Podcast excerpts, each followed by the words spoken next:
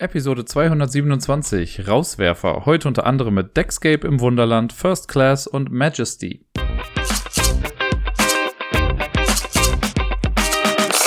Einen wunderschönen guten Tag wünscht euch der Dirk mit der neuesten Episode vom Ablagestapel. Ein paar von euch scharren wahrscheinlich gerade schon mit den Füßen und denken sich, was soll das denn? Es ist Montag und in den ersten sechzehn Stunden dieses Tages ist noch keine neue Episode rausgekommen. Normalerweise mache ich das ja momentan so, dass ich eigentlich samstags oder sonntags die neuen Folgen aufnehme. Das hat dieses Wochenende jetzt nicht so ganz geklappt, deswegen ganz oldschool nehme ich die Episode wirklich erst am Montag auf. Und wenn ich gleich damit fertig bin, dann lade ich sie direkt hoch. Also müsst ihr heute ein kleines bisschen mehr Geduld haben, aber wenn ihr das hier hört, hört ihr sie ja schon und dann ist das Problem ja quasi auch schon wieder non-existent. Wie dem auch sei, letzte Woche konnte ich schon ein bisschen was spielen.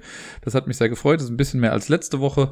Äh, ist auch vieles Altbekanntes mit dabei, aber trotzdem kann ich auch hier und da noch über ein paar äh, andere Sachen was erzählen und auch über neue Sachen was erzählen. Und ich möchte euch gar nicht länger auf die Folter spannen. Das erste Spiel, das ich letzte Woche gespielt habe, das wird jetzt langsam wahrscheinlich schon ein bisschen langweilig wieder, aber das ist Paper Dungeons. Äh, darüber habe ich jetzt ja schon, ich glaube, zwei Wochen in Folge was erzählt, oder war es nur eine Woche? Nee, quasi zwei Wochen, genau. Einmal in dem großen Recap in den Ferien habe ich es ja gespielt, dann habe ich es ja geschenkt bekommen, habe es letzte Woche ein paar Mal gespielt. Das hat sich fortgeführt. Ich habe es auch äh, jetzt in der vergangenen Woche ein paar Mal gespielt und einmal jetzt sogar auch im Multiplayer, weil äh, Sarai gerade da ist für ein paar Tage und deswegen konnte ich das einmal mit ihr spielen und testen. Und äh, ja, ich habe es ja damals schon quasi so kennengelernt, als ich gegen Deni gespielt habe. Das Spiel an sich ist halt einfach auch genau das gleiche Spiel. Das Einzige, was sich so ein bisschen in der, in der Interaktion ändert, ist die Sache mit den Edelsteinen. Es gibt im Dungeon acht Edelsteine, die man einsammeln kann. Und wenn du einen Edelstein einsammelst äh, und ich das nicht in derselben Runde auch mache, dann kann ich den nicht mehr bekommen. Dann wird er bei mir einfach durchgestrichen und der ist für mich unerreichbar. Äh, da kann man sich also so ein bisschen in die Quere kommen. Wenn wir den beide in derselben Runde bekommen, dann kriegen wir den auch beide. Wir teilen uns den quasi. Und dann gibt's noch diese offenen Auftragskarten. Davon liegen ja immer drei Stück äh, draußen. Und im Solospiel war es so, dass man mehr Punkte bekommt, wenn man das früher im gesamten Spielverlauf erfüllt. Und im äh, Duellmodus oder im kompetitiven Modus, da ist es dann so, dass einfach die Person, die es als erstes erfüllt, die Karte bekommt und sich dann die Punkte dafür einheimsen kann. Ähm, gibt es noch einen Interaktionspunkt? Ja, okay, bei den Bosskämpfen ist es noch so, dass zwar jeder individuell so einen Boss besiegt, also man guckt einfach, wie viel Schaden habe ich jetzt gemacht, dann schaut man nach, es gibt immer so drei Schadensstufen und äh, man kriegt dann dementsprechend Ruhmespunkte und auch Schaden, den man sich äh, ankreiden muss. Hier ist es jetzt noch so, wenn man den meisten Schaden macht bei einem Monster, bekommt man noch einen Bonus. Das fällt im Solospiel einfach weg, man kriegt diesen Bonus einfach nicht, aber wenn man mit mehreren Leuten spielt, dann guckt man, wer hat den meisten Schaden gemacht bei dem Monster. Oder in seinem individuellen Bosskampf, sollte man wahrscheinlich eher sagen. Und die Person kriegt dann noch ein kleines Goodie. Das waren jetzt in unserer Partie, äh, gab es zweimal jeweils zwei Bonuspunkte und einmal eine magische Gegenstandsaufwertung, die man machen konnte. Also man hat halt ein, so ein Häkchen bei einem magischen Gegenstand bekommen. Also jetzt gar nicht so die Welt, aber es häuft sich natürlich an, wenn man es mehrfach irgendwie hinbekommt. Äh, ja, und ich glaube, alles in allem sind das dann auch wirklich die Punkte, wo man Überschneidungen hat und ansonsten war es das halt. Ansonsten macht man wirklich halt nach wie vor sein eigenes Ding, guckt halt, wie man die Würfel gewinnbringend einsetzen kann, zeichnet seinen Weg irgendwie durchs Dungeon. Ich fand es dieses Mal spannend. Ich habe äh, von meinem äh, Geheimauftrag oder meinem persönlichen Auftrag habe ich nicht äh, nicht mal die niedrigste Kategorie geschafft, weil ich da so voll nicht drauf geachtet habe und irgendwie hat das zu meiner Spielweise nicht geklappt in der Partie.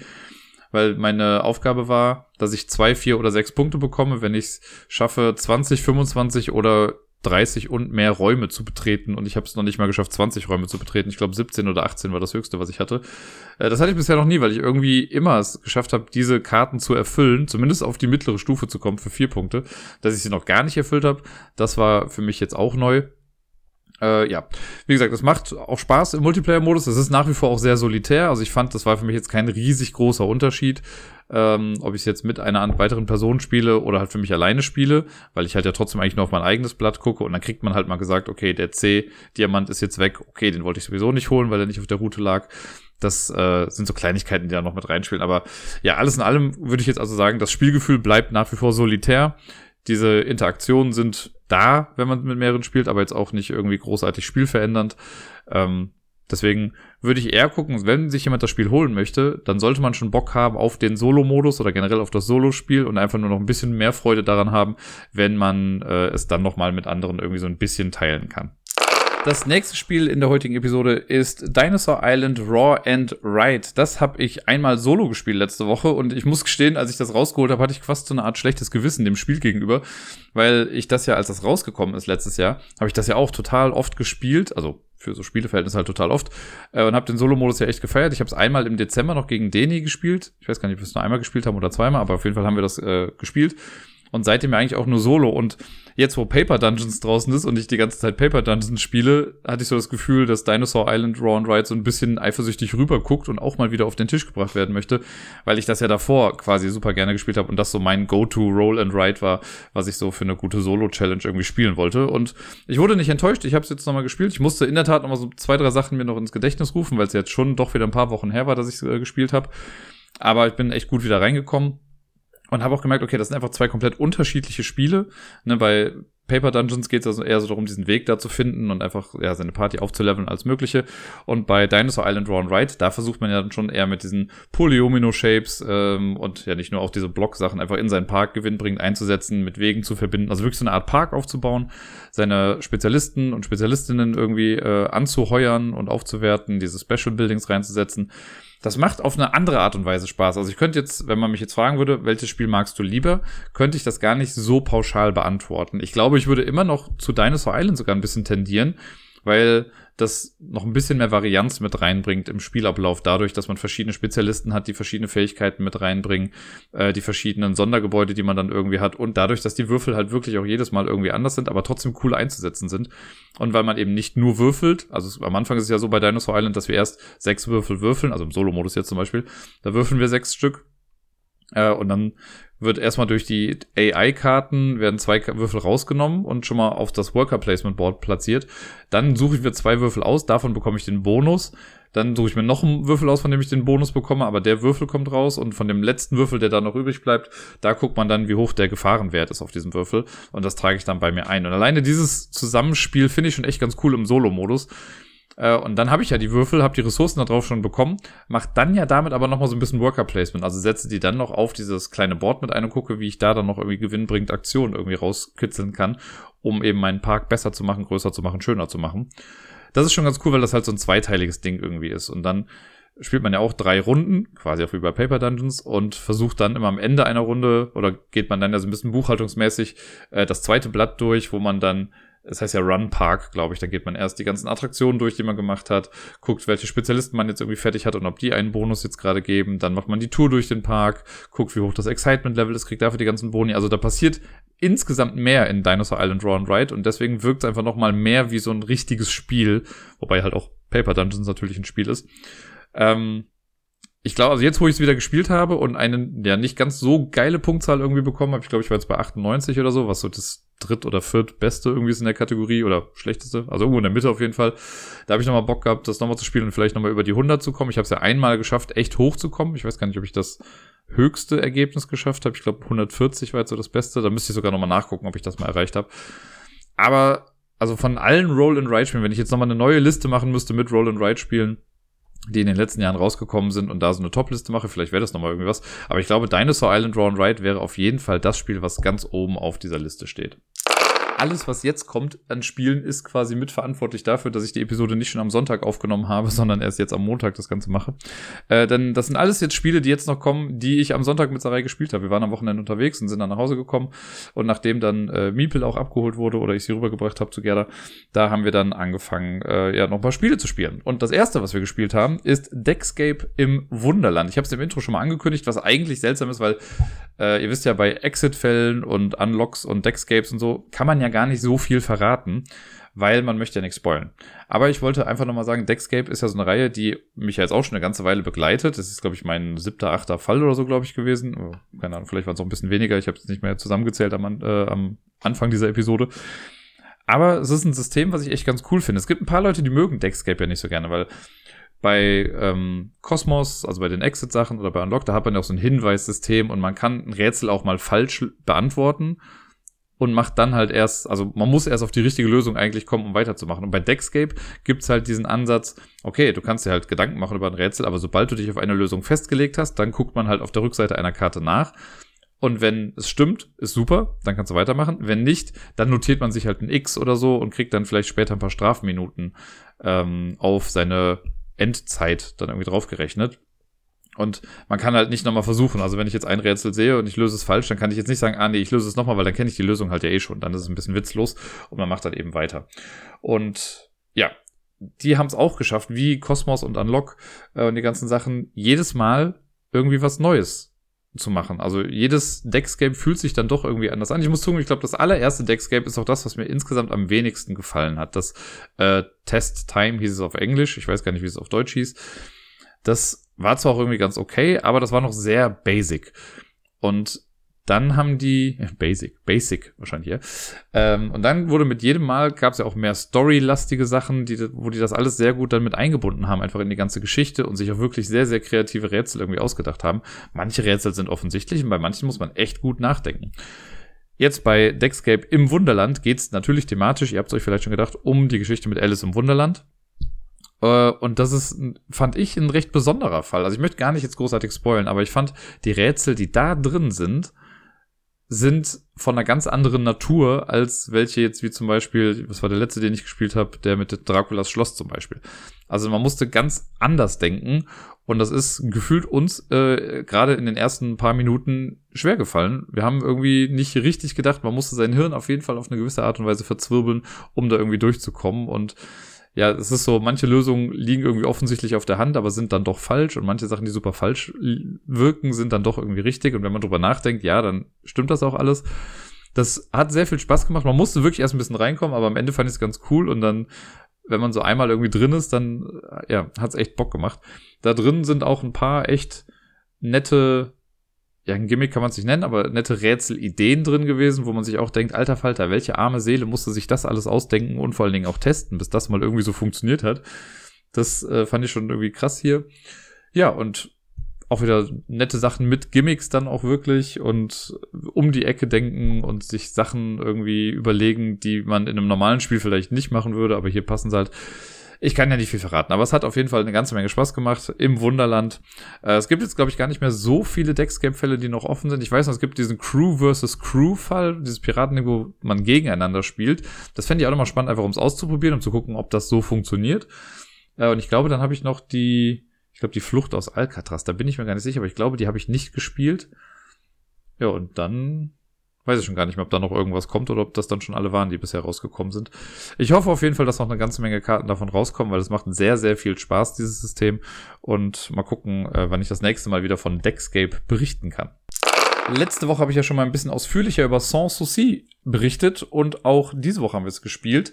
Es gab quasi die Revanche. Beim ersten Mal, als wir es gespielt hatten, hatte ich gewonnen und jetzt hat sich die Revanche quasi auch bewährt, denn Sarai hat mit einem fucking Punkt Vorsprung Sans Souci gewinnen können. Es war so knapp. Ich habe ehrlich nicht gedacht, dass es überhaupt so knapp wird, weil äh, sie schon mitten im Spiel sehr weggelaufen ist. Es ist ja so, dass es bei Sans Souci immer im Spiel selbst schon so kleine Zwischenwertungen gibt. Jedes Mal, wenn man einen seiner Adeligen ein bisschen weiter runter in dem Garten bewegt, kriegt man ja schon so ein paar Punkte. Und anfangs ist man da in der Regel immer noch relativ gleich auf. Aber ja, wenn dann eine Person ein glückliches Plättchen irgendwie zieht und auf einmal halt auf die Fünfer und die Sechser dann kommt und damit dann Punkte machen kann, dann äh, wird der Abstand immer größer. Und das war schon schwierig, den ansatzweise irgendwie einzuholen. Ich hatte dann, glaube ich, Glück, dass ich es irgendwie geschafft habe, noch zwei Spalten am Ende fertig zu machen. Jede Spalte gibt ja nochmal fünf Punkte am Ende. Wir hatten beide jeweils eine Zeile fertig. Sie hatte die, die sieben Punkte gibt. Ich hatte die, die... Nee, gar nicht, weil ich hatte die Zeile gar nicht. Stimmt, da habe ich auch nichts durchbekommen. Durch meine ähm, Bonuskarten, die ich dann noch hatte, die Auftragskarten. Dadurch habe ich nochmal zwölf Punkte insgesamt bekommen. Das war nochmal ein kleiner Vorteil. Und ja, im Endeffekt hat es aber dann trotzdem nicht ganz gereicht. Habe ich dann mit einem Punkt leider verloren. Naja, mal gucken, ob wir es nochmal demnächst spielen. Ich habe äh, schon Lust, das nochmal auszuprobieren, weil es gibt halt im in der in der Grundbox gibt es ja noch so eine Mini-Erweiterung mit drin. Das sind dann so kleine Treppchen, die man unten drauflegt. Das habe ich, glaube ich, beim letzten Mal ja auch erzählt.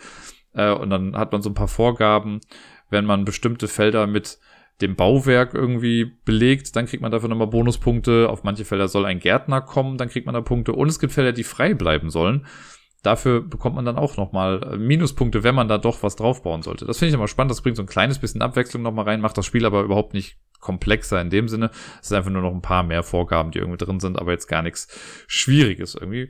Ich hoffe, dass das ja nochmal irgendwie auf den Tisch kommt, weil, also ich mag das Spiel ja total. Ich würde dafür jederzeit eine Lanze brechen. Ich finde, es sieht schön aus. Es ist damals halt ein bisschen untergegangen. Aber für Freunde von Plättchen, Legespielen und so ein minimalster Anteil von Puzzeln, würde ich jetzt mal sagen, äh, ist das echt ein super gelungenes Spiel. Damit kommen wir quasi zum einzigen Spiel diese Woche, was wirklich komplett neu im Podcast ist und auch neu für mich war, denn Sarai hat auch ein paar Spiele mitgebracht und eins davon ist First Class, unterwegs im Orient Express ist, glaube ich, der Untertitel dazu. Und das ist jetzt auch schon ein paar Jährchen alt und damals ist das irgendwie auch, ja, also ich wusste, es kam irgendwie raus, aber es ist doch schon sehr an mir vorbeigegangen. Und ich weiß gar nicht warum, als ich das gehört habe, Äh, dass sie es auch mitbringt, habe ich erst im Kopf gehabt, dass das so ein super langes Spiel irgendwie ist. Wahrscheinlich habe ich einfach gedacht, okay, vielleicht geht das so in die Dimension wie Russian Railroads oder so. Äh, und dann war ich sehr baff, als es dann hieß, ja, sind also zwanzig Minuten pro mitspielender Person. Ah, okay. Also eher eine schnelle Geschichte. Und dann, ja, haben wir, sind wir einmal die Regeln durchgegangen, haben es dann gespielt und es war dann auch in der Tat, würde ich mal sagen, nach circa vierzig, fünfundvierzig Minuten waren wir dann durch. Ähm, und ich habe auf jeden Fall Bock, nochmal zu spielen. Das kann ich äh, jetzt schon mal vorwegnehmen.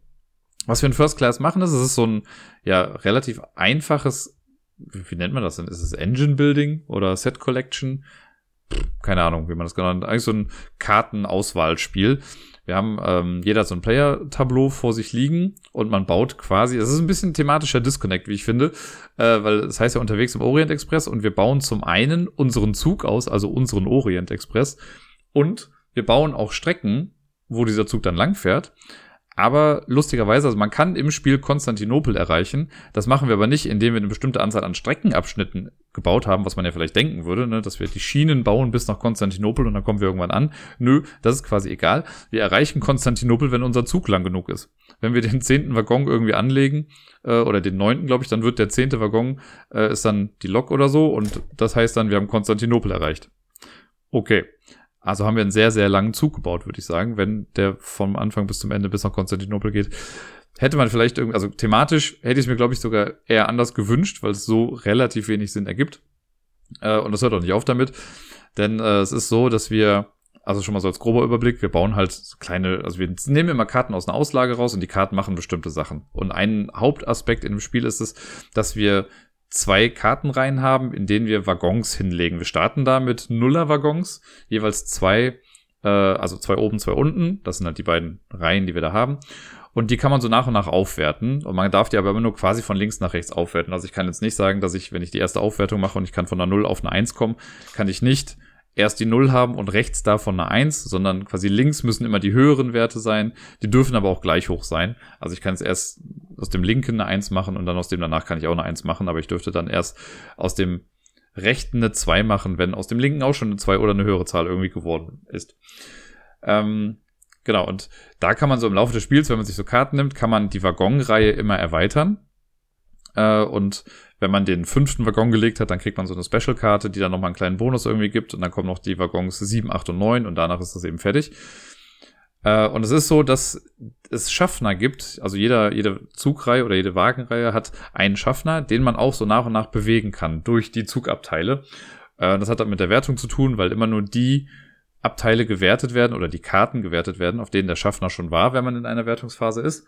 Und das ist halt eben das Seltsame. Das heißt, ein Schaffner kann durch den fahrenden Zug anscheinend durchgehen. Am Anfang geht er halt einfach nur durch so, ja, leere Containerwagen fast schon, weil wenn das so Nuller-Sachen sind, ist halt noch niemand drauf. Da kann er durchgehen. Und dann kann hinter ihm, während der Fahrt, kann der Zug ausgebaut werden und toller gemacht werden und zu so einem Luxuscard gemacht werden, wo dann auch Passagiere auf einmal einsteigen, aber die gelten dann schon als kontrolliert, obwohl die ja gar nicht drin waren, als der Schaffner da durchgegangen ist. Es ist alles ein bisschen seltsam, aber im Endeffekt spielmechanisch passt das super gut, es ist super simpel, es macht auch wirklich Spaß. Und was ich ganz cool finde, es gibt so verschiedene Module. Es gibt, glaube ich, fünf verschiedene. Wir haben jetzt das Standardspiel gespielt oder das erste Spiel einfach mit Modul A und Modul B. Man kann die aber anscheinend auch wild durcheinander mixen, so wie es halt dann irgendwie Spaß macht. Und dann hat man immer so kleine Variant- äh, Variationen dann im Spielablauf mit drin. Äh, das finde ich ganz cool, sodass man sich immer ein bisschen aussuchen kann, worauf man denn vielleicht gerade Lust hat. Aber ich fand jetzt auch schon das Standardspiel, in Anführungszeichen, fand ich jetzt schon sehr ansprechend. Hat auf jeden Fall Bock auf mehr gemacht. Die Idee bei dem Spiel ist, also wir haben zum einen halt diese Wagenreihe, die wir ausbauen. Dann haben wir die Strecke, die wir bauen können. Da draften oder nehmen wir auch Karten aus einer Auslage raus und bauen dann so Streckenabschnitte. Da kann dann später so eine Lok drüber fahren und da kriegen wir dann auch Boni, also entweder Siegpunkte oder so kleine ähm, extra Aktionen, die immer dann ausgeführt werden, wenn wir in der Wertungsphase sind. Äh, das haben wir da und ansonsten gibt es noch ein Feld, äh, was an dem Playerboard dran ist. Da werden einfach Karten abgelegt, die wir halt eben draften, die nicht irgendwo hingelegt werden. Ja, und dann kann man auch Münzen sammeln, die sammelt man auf dem Player-Tableau, die schalten auch noch so ein paar Sonderaktionen frei. Und mit, mit der Auswahl, das habe ich jetzt ja schon mehrfach irgendwie gesagt, dass wir immer Karten aus der Mitte nehmen. Wie genau sieht das aus? Wir haben in der Mitte ein Raster aus drei mal sechs Karten. Also es gibt drei Zeilen und in jeder Zeile sind sechs Karten. Und wenn ich jetzt am Zug bin, nehme ich mir einfach irgendeine Karte, die ausliegt. Das kann irgendwo in der Mitte sein, egal welche Zeile, egal welche Spalte, ich kann eine Karte nehmen. Dann ist die nächste Person dran, wir haben jetzt zu zweit gespielt. Das heißt, ich habe eine genommen, Sarah hat sich eine genommen und dann bin ich wieder dran. Und es ist immer so, wenn aus einer Reihe zwei Karten dann rausgegangen sind, also ich schätze mal, wenn man mit mehr Leuten spielt, dann ist es so, dass dann entweder drei oder vier Karten halt weg sind. Äh, wenn auf jeden Fall so viele Karten raus sind, wie Personen am Spiel teilnehmen, dann wird die ganze Reihe entfernt. Also man kann immer aus jeder Reihe im Prinzip, wenn man es richtig spielt, immer nur eine Karte nehmen oder halt eine Person nimmt sich zwei Karten, dann kriegt die andere Person aber nichts mehr aus dieser Reihe. Und dann, äh, ja, macht man das so lange, bis man drei Karten insgesamt hat. Das geht sich dann ja auch irgendwie aus, dass man ja nicht mehr Karten bekommen kann. Wenn man drei Karten genommen hat, dann äh, ist es so, dass einfach die nächste Runde gestartet wird. Und das ist immer so ein Wechsel. Wir haben immer in jeder Wertungsrunde spielen wir zwei einzelne Runden. Also wir machen erst einmal dieses ganze Karten auswählen. Dann machen wir das nochmal mit einem neuen Satz aus drei mal sechs Karten. Danach gibt es eine Wertungsphase. Dann machen wir wieder zweimal Karten nehmen und eine Wertungsphase und nochmal zweimal Karten nehmen und eine Wertungsphase. Und wer dann am Ende die meisten Punkte hat, hat kreativerweise gewonnen. Ähm, Ja, und die Sachen, die wir aus der Mitte rausnehmen, sind halt zum einen, können das Streckenabschnitte sein, um den Weg zu bauen. Das können Karten sein, mit denen man die Lok dann bewegen kann auf den Streckenabschnitten. Dann kann die halt ein, zwei oder drei Schritte nach vorne gehen. Es gibt Karten, auf denen man diese Schaffnerfigürchen dann über die Waggons ziehen kann. Es gibt Karten, auf denen man äh, Aufwertungen sieht, wo man wo dann draufsteht, okay, du darfst aus einer null eine eins machen oder aus einer eins eine zwei machen äh, oder irgendeine Karte aufwerten oder du kriegst eben neue Waggons. Das gibt's da eben auch, sehr, sehr wichtig, weil man will ja seinen Waggon oder seinen Zug irgendwie relativ lang bekommen. Äh, es gibt Karten mit Aufträgen drauf, wo dann draufsteht, okay, wenn du sechs mal oder sechs einer Waggons hast, also eins oder besser, dann kriegst du nochmal irgendwie ein paar Aufwertungen. Das ist auch ganz cool, da kann man nochmal gut mit seinem Zug ausbauen, wenn man diese Aufträge erfüllt. Wir hatten jetzt noch ein Modul mit dabei, ich glaube, das war das B-Modul, aber nagelt mich nicht drauf fest. Da waren äh, berühmte Persönlichkeiten mit drin und die haben dann, die konnte man quasi auch nehmen und dann in einen Waggon reinstecken und die haben dann die Punktzahl dieses Waggons verdoppelt. Äh, dann hatten wir Postkarten mit drin, die haben es ermöglicht, die Boni, die man am äh, in einer Wertungsrunde bekommt, dass man die doppelt ausgezahlt bekommt. Ja, und ich weiß jetzt wirklich gar nicht mehr, was das andere Modul genau gemacht hat, was wir noch mit drin hatten. Das, das wirkt halt alles wie ein großes Ding, deswegen ist es schwierig, das jetzt auseinanderzuhalten. Äh, es gibt aber auch noch ein Modul, das hat dann so ein bisschen was mit dem äh, Mord im Orient Express zu tun, wo man irgendwie, also ich habe es nur einmal grob erklärt bekommen, wo man irgendwie Hinweise sammelt, aber die auch wieder loswerden möchte, weil man möchte ja nicht verdächtigt werden. Das stelle ich mir auch sehr cool vor. Also da haben sie, glaube ich, schon echt ganz coole Mittel und Wege gefunden, da äh, noch mehr Spiel mit reinzuhauen und dass sich das jeder so ein bisschen anpassen kann. Auch das Komplexitätslevel hat dann jeder selbst in der Hand, wenn man das dann spielen möchte. Also die Gruppe hat es dann selbst in der Hand. Es geht jetzt nicht, dass ich mit dem Mord im Orient Express spiele und du nicht. Also müssen wir immer schon alles Gleiche machen. Aber das kann man, glaube ich, ganz gut auf die Gruppe dann abstimmen. Äh, es wirkt echt wie so ein Spiel aus einem Guss. Also ich habe jetzt schon lange nichts mehr von diesem Spiel gehört. Also ich glaube, so in der breiten Masse ist es dann doch irgendwie auch untergegangen oder nicht ganz so berühmt gewesen. Was ich halt immer schade finde, weil ich finde, das ist ein Spiel, das macht absolut eigentlich nichts falsch, wenn man jetzt mal ein bisschen von diesem thematischen Disconnect irgendwie weggeht. Ähm, weil das funktioniert, es ist gut, es ist schön illustriert mit äh, Illustrationen von Michael Menzel, der hat's ja eh total drauf. Also echt ein rundum gelungenes, kleines, nettes Zugspiel. Ich habe auf jeden Fall Bock, es nochmal zu spielen. Ich weiß, ich habe bestimmt auch safe noch irgendwelche Sachen vergessen. Jetzt mit den Münzen, wie gesagt, da gibt es auch noch so Bonusaktionen. Es gibt Rundenende oder Ziel, äh, so, wer ist das hier, Spielende-Karten, die man noch bekommt, wo man dann am Ende nochmal äh, Sachen mitwerten kann. Und ja, alles in allem aber echt ein tolles, kleines, nettes Spiel. Es ist so ein Ding, wo ich mir denke, dass die Verpackung auch wieder viel größer äh, ist, als sie eigentlich hätte sein müssen. Weil halt, da sind ein paar Kartenstapel drin und die Playerboards, aber das hätte man auch in die Hälfte der Box packen können. Oder zumindest in eine flachere Box. Das ist eine relativ dicke Schachtel, wie ich finde. Äh, das hätte ein bisschen flacher sein können. Weil, ja, wie gesagt, den Platz braucht's gar nicht. Und ich weiß gar nicht, ob dafür irgendwie jemals Erweiterungen rausgekommen sind. Ähm, aber selbst die hätten eigentlich auch noch in der Box meterweit Platz. Es hätte nicht so groß sein müssen. Aber ja, First Class ist ein H erstklassiges Spiel. Jetzt kommen wir wieder zu einem Spiel, das wir jetzt auch schon ein paar Mal im Podcast hatten, nämlich Sagrada.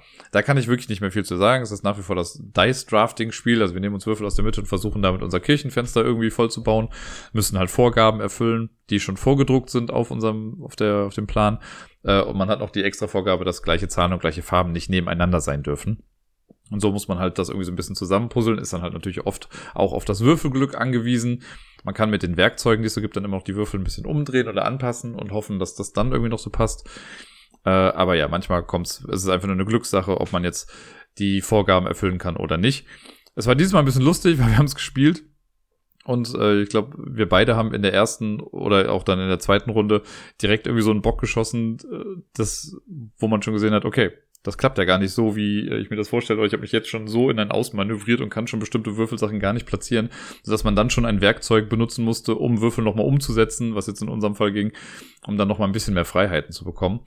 Äh, bei mir war es auf jeden Fall so, ich weiß gar nicht, ob Sarai das dann voll hatte, aber ich hatte auf jeden Fall nicht alles voll am Ende, also mir hat ein Fenster gefehlt, also ein, ein nicht ein Fenster, sondern ein Würfelfeld war noch frei am Ende, äh, und trotzdem äh, habe ich es dann doch noch geschafft zu gewinnen, aber es waren irgendwie generell, hatte ich das Gefühl, super wenig Punkte, die wir bekommen haben.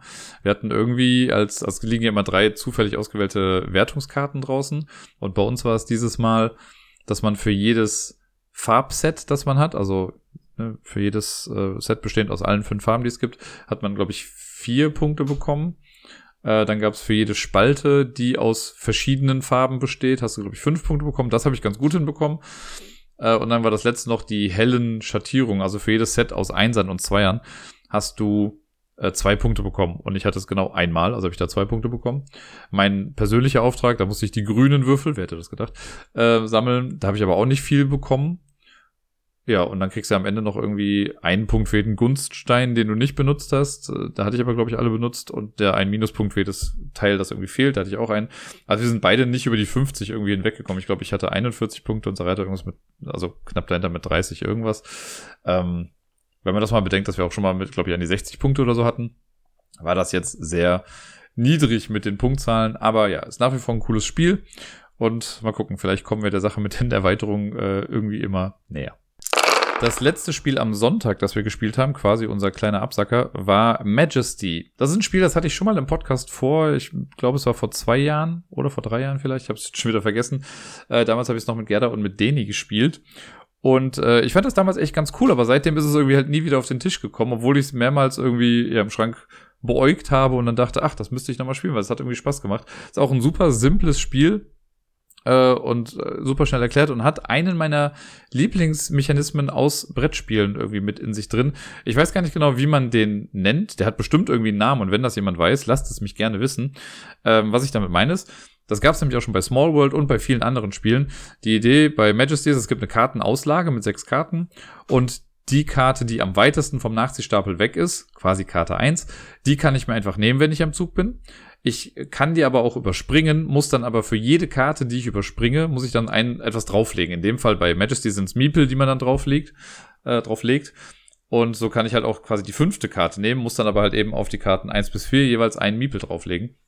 Dann kann ich die rausnehmen und dann rutscht das nach. Das heißt, wenn vorne irgendwie eine Karte liegt, die total unattraktiv ist für alle, kommen da halt nach und nach aber immer mehr Meeple drauf, die einem dann halt wieder, also die dann irgendwann so attraktiv sind, dass man sich denkt, okay, ich nehme die Karte jetzt einfach doch, auch wenn ich sie eigentlich gar nicht haben möchte, aber die Meeple da drauf machen das halt wieder wett. Und das gab es ja bei Small World auch, dass man so Rassen- und äh, Klassenkombinationen irgendwie überspringen konnte und irgendwann war aber halt auch so viel Geld wieder da drauf, dass man sich dachte, na gut, ich nehme das jetzt einfach, weil das sind halt auch Siegpunkte. Das finde ich ganz cool. Das hat bestimmt einen Namen. Ich habe aber keine Ahnung, welcher es ist. Äh, Majesty besteht quasi eigentlich nur aus diesem Mechanismus. Äh, was man dann mit den Karten macht, das ist dann quasi noch so ein bisschen on top. Wir haben eine kleine Landschaft vor uns. Das soll so ein kleines Dorf dann irgendwie sein. Mit, äh, ich glaube, insgesamt sind es acht verschiedene Gebäude, wovon eigentlich nur sieben wirklich relevant sind. Das letzte, ganz rechts, ist äh, das ähm, Krankenlager. Da kommen quasi besiegte Karten dann umgedreht hin, die man dann aber auch wieder heilen kann. Und es gibt bei den anderen sieben, es gibt sieben verschiedene Gebäude und deswegen auch sieben verschiedene Personen, die man dann nachher aus diesem Stapel dann immer rausbekommt. Und wenn ich mir eine Person nehme, lege ich die einfach ins passende Gebäude. Das heißt, die Müllerin kommt zur Mühle, der Gastwirt kommt in die Taverne, der Wächter kommt zum Wachturm äh, und so weiter und so fort. Und dann passieren immer Dinge in diesem Gebäude. Also ich nehme erst eine Karte und bezahle die Meeple eventuell oder bekomme Meeple. Die Karte lege ich dann ins Gebäude und dann gibt es quasi drei Gebäude, sage ich jetzt mal, bei denen noch bestimmte Bonussachen vorher passieren und dann wertet man aber bei diesem Gebäude alle Personen von oben nach unten ab. Und dann kann es sein, zum Beispiel bei der Müllerin ist es so, oder bei der Mühle eher gesagt, für jede Müllerin, die ich in der Mühle habe, bekomme ich dann zwei Münzen. Das heißt, wenn ich die erste hinlege, dann kriege ich direkt zwei Münzen. Lege ich eine zweite Müllerin dazu, kriege ich vier Münzen und dann sechs und so weiter und so fort. Dann gibt's äh, Gebäude, ich glaube zum Beispiel die, der Wachturm ist es. Da kriegst du dann für jede Person, die du im Wachturm hast, die du in der Taverne hast und, äh, keine Ahnung, in der, im, im Gasthaus oder so, keine Ahnung, äh, da kriegst du dann äh, auch irgendwie zwei, drei Münzen noch mit dafür. Und so versucht man dann bestimmte Karten halt zu bekommen, um diese äh, Sachen halt zu erfüllen. Das ist schon ganz cool, wenn du in einem Gebäude mehrere Leute hast, weil sich diese Boni davon halt quasi aufaddieren und immer attraktiver werden. Für die Schlusswertung am Ende ist es aller ganz cool, wenn man sich breit aufstellt und wenn man in jedem Gebäude mindestens eine Person hat. Denn am Ende ist es so, also das Spiel endet, wenn jeder zwölf Personen in seiner äh, seinem kleinen Dorf hat. Dann hört es instant auf, also waren auch alle gleichzeitig dran und man kommt ja auch nicht drum rum, also man nimmt ja jedes Mal wirklich eine Person. Äh, und wenn das Spiel dann vorbei ist, genau, dann gibt es noch so eine kleine Schlusswertung. Und zwar gibt es, äh, dann guckt man erstmal, wie viele Personen habe ich in meinem Krankenlager. Das ist so, es gibt eine, die Kaserne im Spiel und immer wenn ich einen Ritter nehme und den in die Kaserne lege, greife ich quasi alle anderen Mitspielenden an. Und wenn die Anzahl meiner Ritter größer ist als die Anzahl der Wächterkarten bei den anderen, dann werden die quasi angegriffen. Man kann sich auch nicht aussuchen, wen man angreift. Man greift immer alle an. Im Zwei-Personen-Spiel ist es halt eh nur eine Person. Und wenn man angegriffen wird, dann wird quasi die schwächste Person, die ich gerade im Dorf habe, die wird dann auf den Krankenstapel gelegt. Und die schwächste Person ist immer die Karte, die ganz links ist. Das fängt bei den Müllerinnen an. Danach kommt dann, glaube ich, der Bierbrauer. Und was dann kommt, weiß ich dann schon gar nicht mehr. Ich glaube, die Hexe oder so. Die werden dann da draufgelegt. Dann hat man eventuell, wenn das passiert, einen Stapel mit kranken Leuten. Und am Ende des Spiels ist jede Karte, die man da noch liegen hat, einen Minuspunkt wert. Also man muss eine Münze dann wieder zurückgeben. Dann guckt man, wie viele verschiedene Personen habe ich oder also in wie vielen verschiedenen Gebäuden habe ich Personen sitzen. Das wird dann mit sich selbst multipliziert. Das heißt, wenn ich, bei uns war es jetzt so, wir hatten beide in sieben Gebäuden jeweils mindestens eine Person. Also sieben mal sieben sind neunundvierzig Punkte. Also hat man dann neunundvierzig äh, ja, Geldeinheiten bekommen. Und dann gibt's noch für jedes Gebäude eine Mehrheitenwertung. Dann geht man jedes Gebäude durch und zählt dann, äh, wer hat die meisten da. Und das fängt dann an, ich glaube, bei der Mühle ist es so, da gibt es dann zehn Punkte für, für das nächste Gebäude elf, dann zwölf, dreizehn, vierzehn, fünfzehn, sechzehn. Und genau, das handelt man alles ab und dann guckt man einfach, wer das meiste Geld bekommen hat. Und da steht dann drin, wenn es Gleichstand ist, dann teilen sich die Leute den Sieg und man könnte aber sagen, wer die meisten Miepel dann am Ende noch hat, der gewinnt dann den Tiebreaker, wobei da auch steht, dass das eigentlich irrelevant ist. Ähm, bei uns ist es relativ knapp ausgegangen. Was gar nicht so wirkt, also keine, ich hatte gar keinen Überblick. Man guckt halt auch eher so ein bisschen bei sich, was man da hat. Das Einzige, wo ich halt schon geguckt habe gegenüber, äh, ist die Anzahl der Ritter, weil man ja schon wissen will, okay, wie viel brauche ich jetzt, um das eventuell auszugleichen oder um mich halt schützen zu können. Äh, und unseres, unsere Partie ist Ausgang zweihundert zu zweihundertvier. Also wirklich vier Punkte Unterschied ist da echt verschwindend gering in dieser äh, Höhe. Aber ich find's ganz cool. Mehr ist das Spiel auch eigentlich gar nicht. Also man nimmt sich jede Runde eine Karte, legt die an ein Gebäude an, bekommt dann Geld. Und das macht man zwölfmal und dann am Ende guckt man, wer das meiste Geld hat. Sehr, sehr simpel. Und was ich ganz cool finde, ist, dass man direkt noch ein zweites Spiel mit dabei hat. Also es ist ein zweites Spiel, aber eine zweite Varianz. Denn äh, die Gebäudekarten, die man hat, die kann man auch alle auf die andere Seite drehen. Dann ist das die B-Seite und dann haben die nochmal andere Effekte.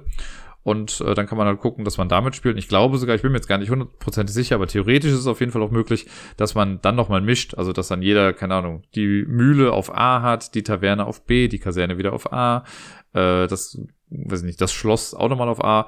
Wenn das, das müssen halt alle immer gleich haben, damit alle auch fair die gleichen Voraussetzungen irgendwie äh, erfüllen können. Ähm, aber ansonsten würde das ja, glaube ich, irgendwie gehen. Und dann hat man immer so ein bisschen unterschiedliche Sachen, die man dann sammeln könnte.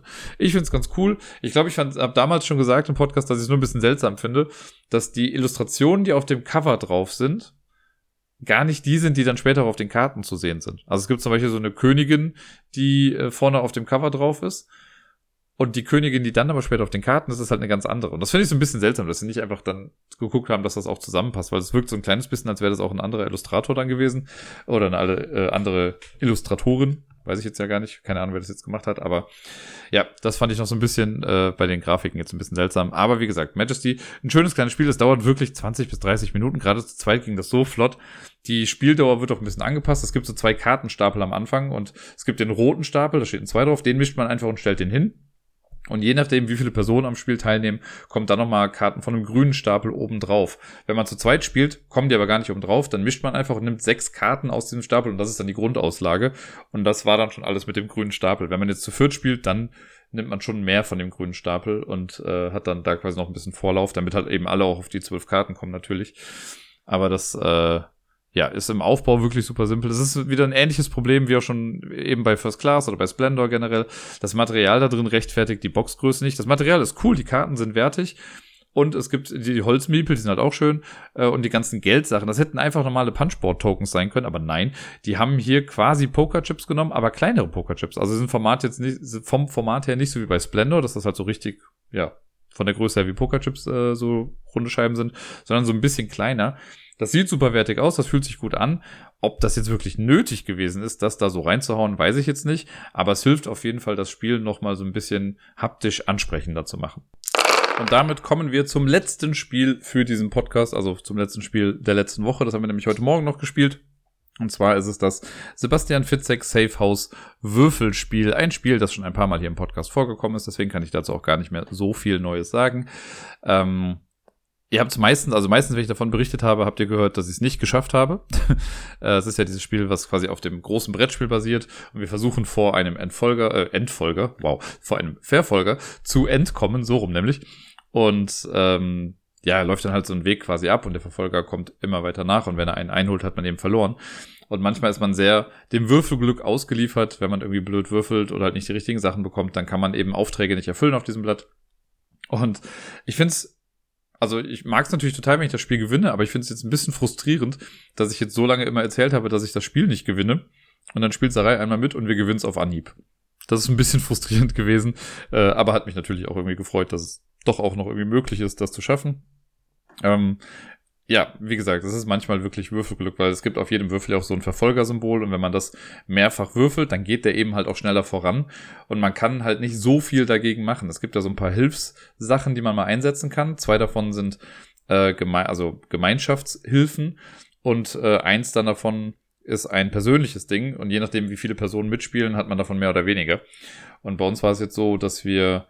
Also wir haben ja zu zweit gespielt. Diese Hilfen sind halt zum einen, man kann nochmal neu würfeln. Und der Würfelwurf gilt ja für alle. Das heißt, man kann, die Gruppe kann einmal entscheiden, dass nochmal neu gewürfelt wird. Die Gruppe kann auch einmal entscheiden, dass alle Verfolgersymbole, die gewürfelt wurden, einfach ignoriert werden. Aber die Würfel sind halt trotzdem dann erstmal weg. Und äh, das Letzte, was man dann hat, was halt ein persönliches Ding ist, das heißt, ich kann das benutzen und du kannst deins noch aufsparen. Das ist das äh, Chamäleonfeld, heißt das da, glaube ich. Da, äh, da es bei den Aufträgen immer auf Farben ankommt, kann man einmal bei einem Würfelwurf die Farben ignorieren und kann einfach nur die Zahlen so eintragen, wie es dann gerade irgendwie passt. Was man schon hin und wieder mal braucht. Äh, aber es ist halt fast schade, dass man es nur einmal im Spiel machen kann. Äh, ja, bei uns war es jetzt auch ganz cool. Also der Verfolger, der ist bei allen immer auf dem gleichen Level. Das heißt, wenn man irgendwie sieht, okay, bei mir ist der drei Schritte weiter als bei dir, dann ist irgendwo was schiefgelaufen. Äh, aber der individuelle Fortschritt äh, der würfelnden Person oder der spielenden Person, der kann variieren. Bei uns war es nämlich jetzt so, dass ich es zuerst in Safe House geschafft habe, weil ich einmal einen Sechser-Auftrag gemacht habe, wo Sarai einen Vierer-Auftrag fertig gemacht hat. Und dann habe ich am Ende, ich glaube, die letzte Runde oder die letzten zwei Runden, ich weiß gar nicht mehr ganz genau, die habe ich dann sogar gar nichts mehr machen können, weil ich war ja schon drin. Und hat auch keine offenen Aufträge, Aufträge mehr oder so. Deswegen konnte ich dann nur noch zugucken, wie Sarai gewürfelt hat und dann äh, ins Ziel rutscht. Sie hat es auch noch geschafft, irgendwie. Wie gesagt, ein oder zwei Züge später. Ähm, das fand ich auch interessant, dass ich dann nichts mehr machen konnte, dass ich noch zugucken konnte. Es ist jetzt wirklich ein kurzes Spiel, deswegen äh, fällt das jetzt nicht großartig ins Gewicht. Aber wenn man sich mal vorstellt, dass das vielleicht bei einem längeren Spiel so wäre, dass man dann irgendwie schon fertig ist und im Ziel ist, man muss jetzt dann noch warten, bis alle anderen da sind. Ich weiß gar nicht, ob das bei anderen Spielen irgendwie so gibt. Bestimmt irgendwelche Rennspiele vielleicht.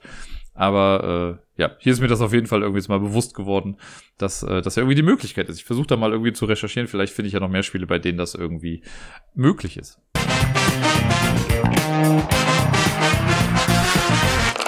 Für die Top-Ten-Liste heute hatte ich ursprünglich eigentlich eine andere Idee, weil, schon mal kleiner Spoiler für nachher, aber wir waren am Wochenende auf einer Hochzeit, die im Stil der neunzehnhundertzwanziger Jahre gemacht wurde. Und alle waren noch verkleidet und so. Es war ein mega cooles Ambiente, also es hat echt Spaß gemacht. Und dann dachte ich mir so, ha, wie wär's denn mal mit einer Top-Ten-Liste der Spiele aus den neunzehnhundertzwanzigern? Und ich habe genau vier gefunden. Oder fünf. Also es war wirklich, und das waren halt auch sehr, sehr seltsame Spiele. Also habe ich dann irgendwann gedacht, nee, mache ich dann vielleicht doch nicht. Und habe dann weiter überlegt, hm, was kannst du jetzt noch irgendwie machen? Ich habe ja auch irgendwie immer noch im Kopf, dass ich ja die Gen-Con-Liste machen wollte. Wobei jetzt bald schon die Essen-Liste eigentlich ansteht. Ähm, mal gucken, ob ich das mit der Gen-Con nochmal mache. Vielleicht mache ich da zwei Top-Ten-Listen in einer Folge. Ich guck mal irgendwann. Äh, und dann habe ich so ein bisschen überlegt. Und eine Sache, über die wir mal gesprochen hatten, ähm, die habe ich jetzt mal aufgegriffen. Und zwar haben wir mal darüber gesprochen, dass es manchmal halt auch Spieleabende gibt. Und die sollen ja dann noch irgendwie zu Ende gebracht werden. Und es gibt Spiele, die eignen sich absolut nicht für einen Absacker. Und da habe ich erst überlegt, ob ich solche Spiele nehme. Da wäre auf Platz eins definitiv Vast gewesen, was ich schon mal probiert habe. Also wir haben wirklich mal an einem Spieleabend dann um zwei Uhr nachts noch entschieden, ey, Vast wäre doch jetzt auch voll gut so als letztes Spiel. Spoiler, war es nicht. Ähm, und ich habe jetzt einfach mal überlegt, okay, was sind denn, also ich wollte jetzt nicht den negativen Weg gehen, sondern habe jetzt überlegt, okay, was sind für mich so die zehn besten Absacker-Spiele? Das war auch eine relativ schwierige Liste, weil ab wann ist es ein Absacker, wann ist es vielleicht doch noch ein vollwertiges Spiel? Ist es ein Absacker, wenn man zwei Runden davon spielt? Und ich glaube, je nach Lust und Laune kann halt auch ein einstündiges Spiel noch ein Absacker irgendwie sein. Ähm, und ja, ich habe mal geguckt, dass das trotzdem alles Spiele sind, die in der Regel doch recht kurz sind oder in der Zeit auch ein bisschen anpassbar, weil, also ich kenne es auch noch, ich hatte auch mal Spieleabende, wo dann, wo es dann hieß, okay, ähm, wir wollen jetzt noch was spielen, die Bahn kommt dann und dann oder Taxi ist bestellt oder ich werde dann in zwanzig bis vierzig Minuten abgeholt. Äh, und dann ist natürlich blöd, wenn du irgendwie ein Spiel anfängst und dann irgendwie abbrechen musst. Und dann, es gibt ja so ein paar Spiele, da kann man das ein bisschen variabel noch quasi festlegen, wann das Spiel dann wirklich vorbei ist oder man hört dann wirklich einfach auf. Das geht auch hin und wieder mal. Davon habe ich auch ein Spiel mit drin. Ja, also ich habe mal geguckt, also kurze kleine Spiele, die meiner Meinung nach ganz gut geeignet sind, um einen Spieleabend nochmal zu einem runden Abschluss zu bekommen, wenn man jetzt irgendwie drei Stunden an einem Spiel gesessen hat. Man möchte jetzt noch eine ganze, eine Kleinigkeit einfach spielen, bevor die Leute dann nach Hause gehen. Ähm, Es sind auch verschiedene Spieleranzahlen hier. Also es gibt, ich habe ein Spiel drin, das ist auch für zwei Personen nur gedacht. Und eine Sache ist für unendlich viele im Prinzip. Äh, gehen wir die Liste doch einfach mal durch. Also hier sind meine Top zehn Absacker-Spiele. Ich weiß gar nicht, ob ich die Liste schon mal irgendwie in den letzten, ja, fast fünf Jahren gemacht habe. Aber hier ist sie jetzt. Und wir legen los mit Platz Nummer zehn. Und das ist ein, ja, eigentlich, glaube ich, von all den Spielen hier, zumindest das Spiel, das am neuesten in meiner Sammlung ist. Nicht das Spiel, das ich äh, als neuestes gespielt habe, sondern das, ja, ihr werdet sehen, auf Platz Nummer zehn habe ich Das perfekte Wort.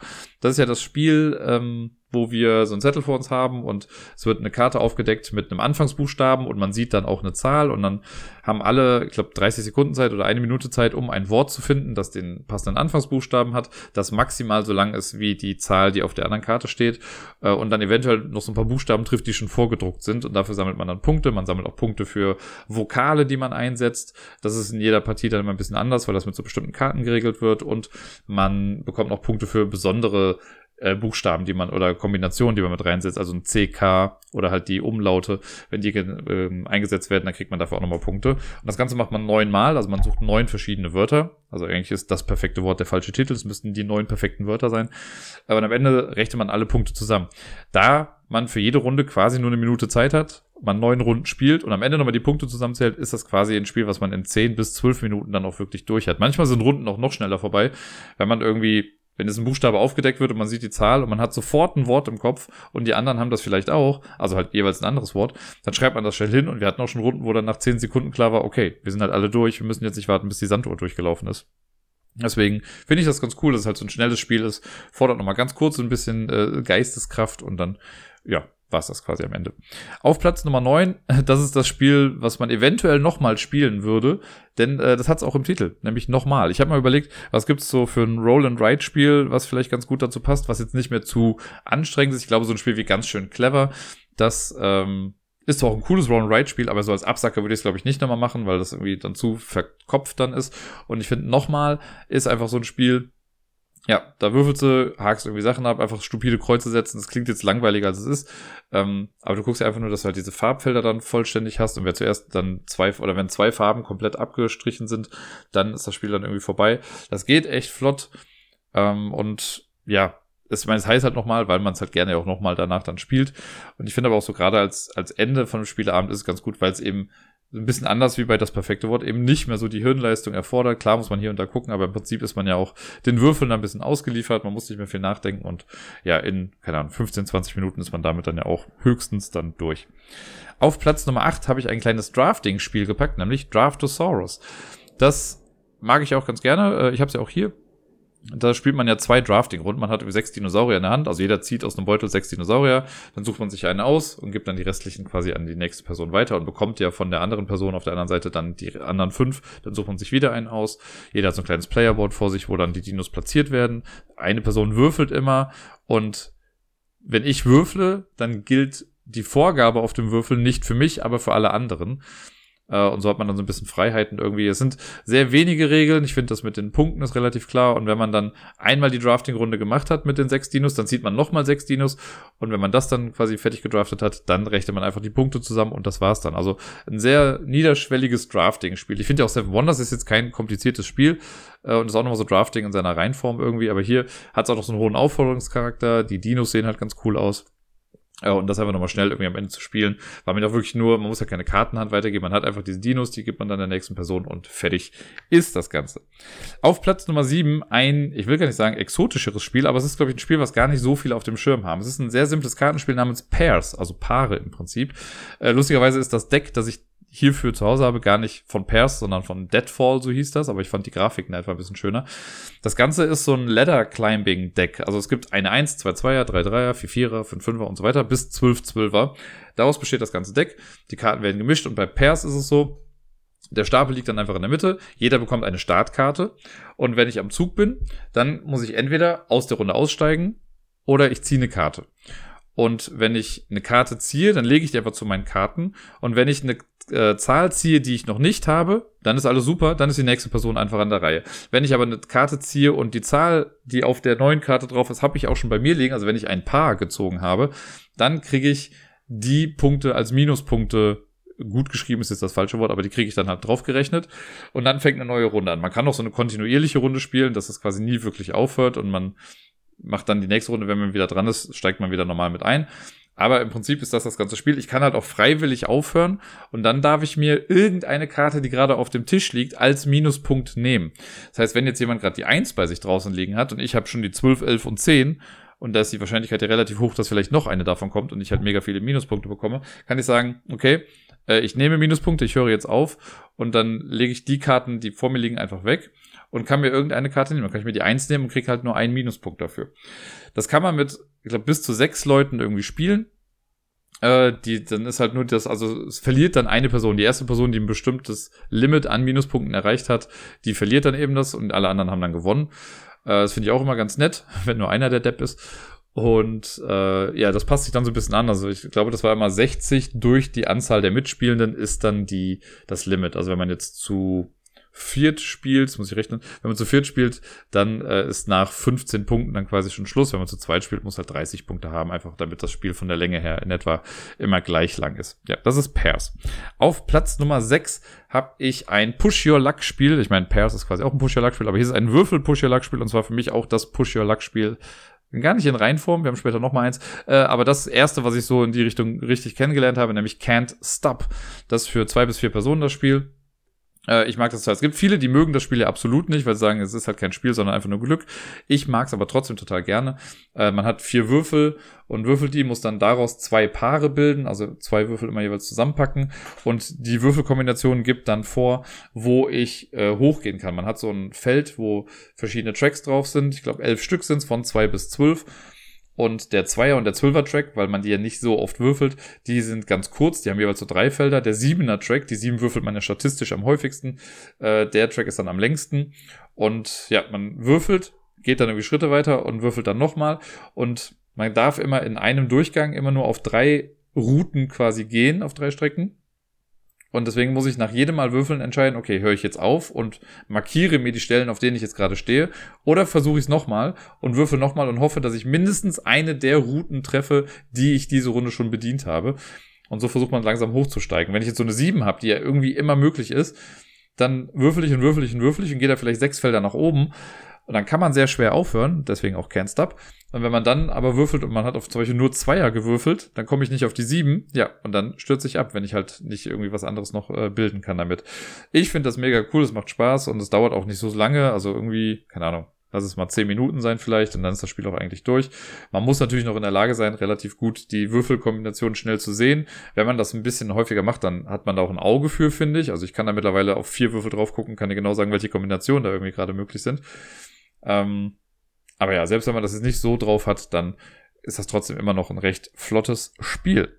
Auf Platz Nummer fünf habe ich einen Absacker für zwei Personen draufgepackt und da dachte ich auch so, okay, was ist denn so ein Kartenspiel, was man irgendwie immer noch mal schnell spielen kann? Und das ist für mich Lost Cities. Einfach so eines der klassischsten modernen Klassiker-Kartenspiele für zwei Personen. Kartenstapel mischen. Das sind irgendwie sechzig Karten. Jeder kriegt äh, acht Karten auf die Hand oder zehn.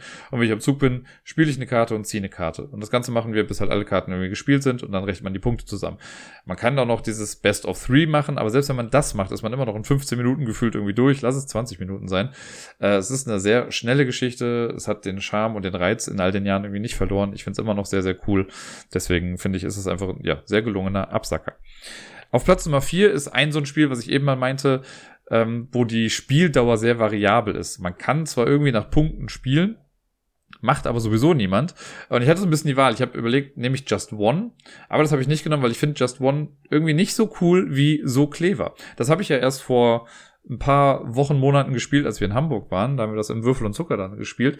Und mir hat das ja echt viel Spaß gemacht. Bei So Clever hat man halt so eine Art Kleeblattbrett vor sich liegen und man zieht vier Karten, die man dann irgendwie zufällig auf dieses Kleeblatt verteilt. Und dann ist es immer so, dass an jeder äh, Kante des Kleeblatts sind zwei Begriffe zusammen. Und man muss dann auf diese Kante, kann man da was draufschreiben und da muss dann ein Begriff drauf, der diese beiden Begriffe irgendwie miteinander verbindet. Also wenn da jetzt zum Beispiel, weiß ich nicht, Kleiderschrank und Löwe irgendwie zu sehen ist, dann kann ich schreiben Narnia, weil das da irgendwie eine Verbindung ist. Und das macht man halt auf allen Seiten.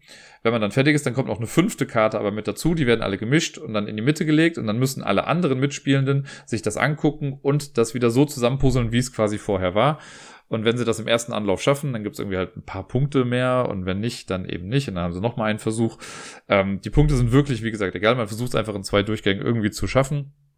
Und ja, eine Runde dauert jetzt auch gar nicht so lange.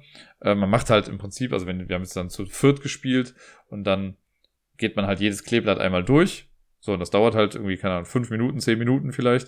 Äh, und dann ist man damit durch. Und wenn man möchte, kann man danach einfach noch eine Runde spielen oder man lässt es halt. Also, es ist wirklich, man kann das variabel anpassen. Äh, eine Runde dauert echt nicht so lange. Und ja, bei Just One ist es wie gesagt auch das Gleiche. Da spielt man ja eigentlich immer, glaube ich, sieben Karten oder so durch. Ähm, aber ich mittlerweile kenne ich, glaube ich, mehr Leute, die einfach sagen, ja, wir spielen einfach immer weiter, wir sammeln keine Punkte, wir wollen einfach Begriffe raten. Jetzt kommen wir in die Top drei und das sind, wie ich finde, auch alles bewährte Absackerspiele. Auf Platz Nummer drei ist nämlich ein kleines Spiel von, äh, oh Gott, Heidelberger Spieleverlag damals noch, glaube ich.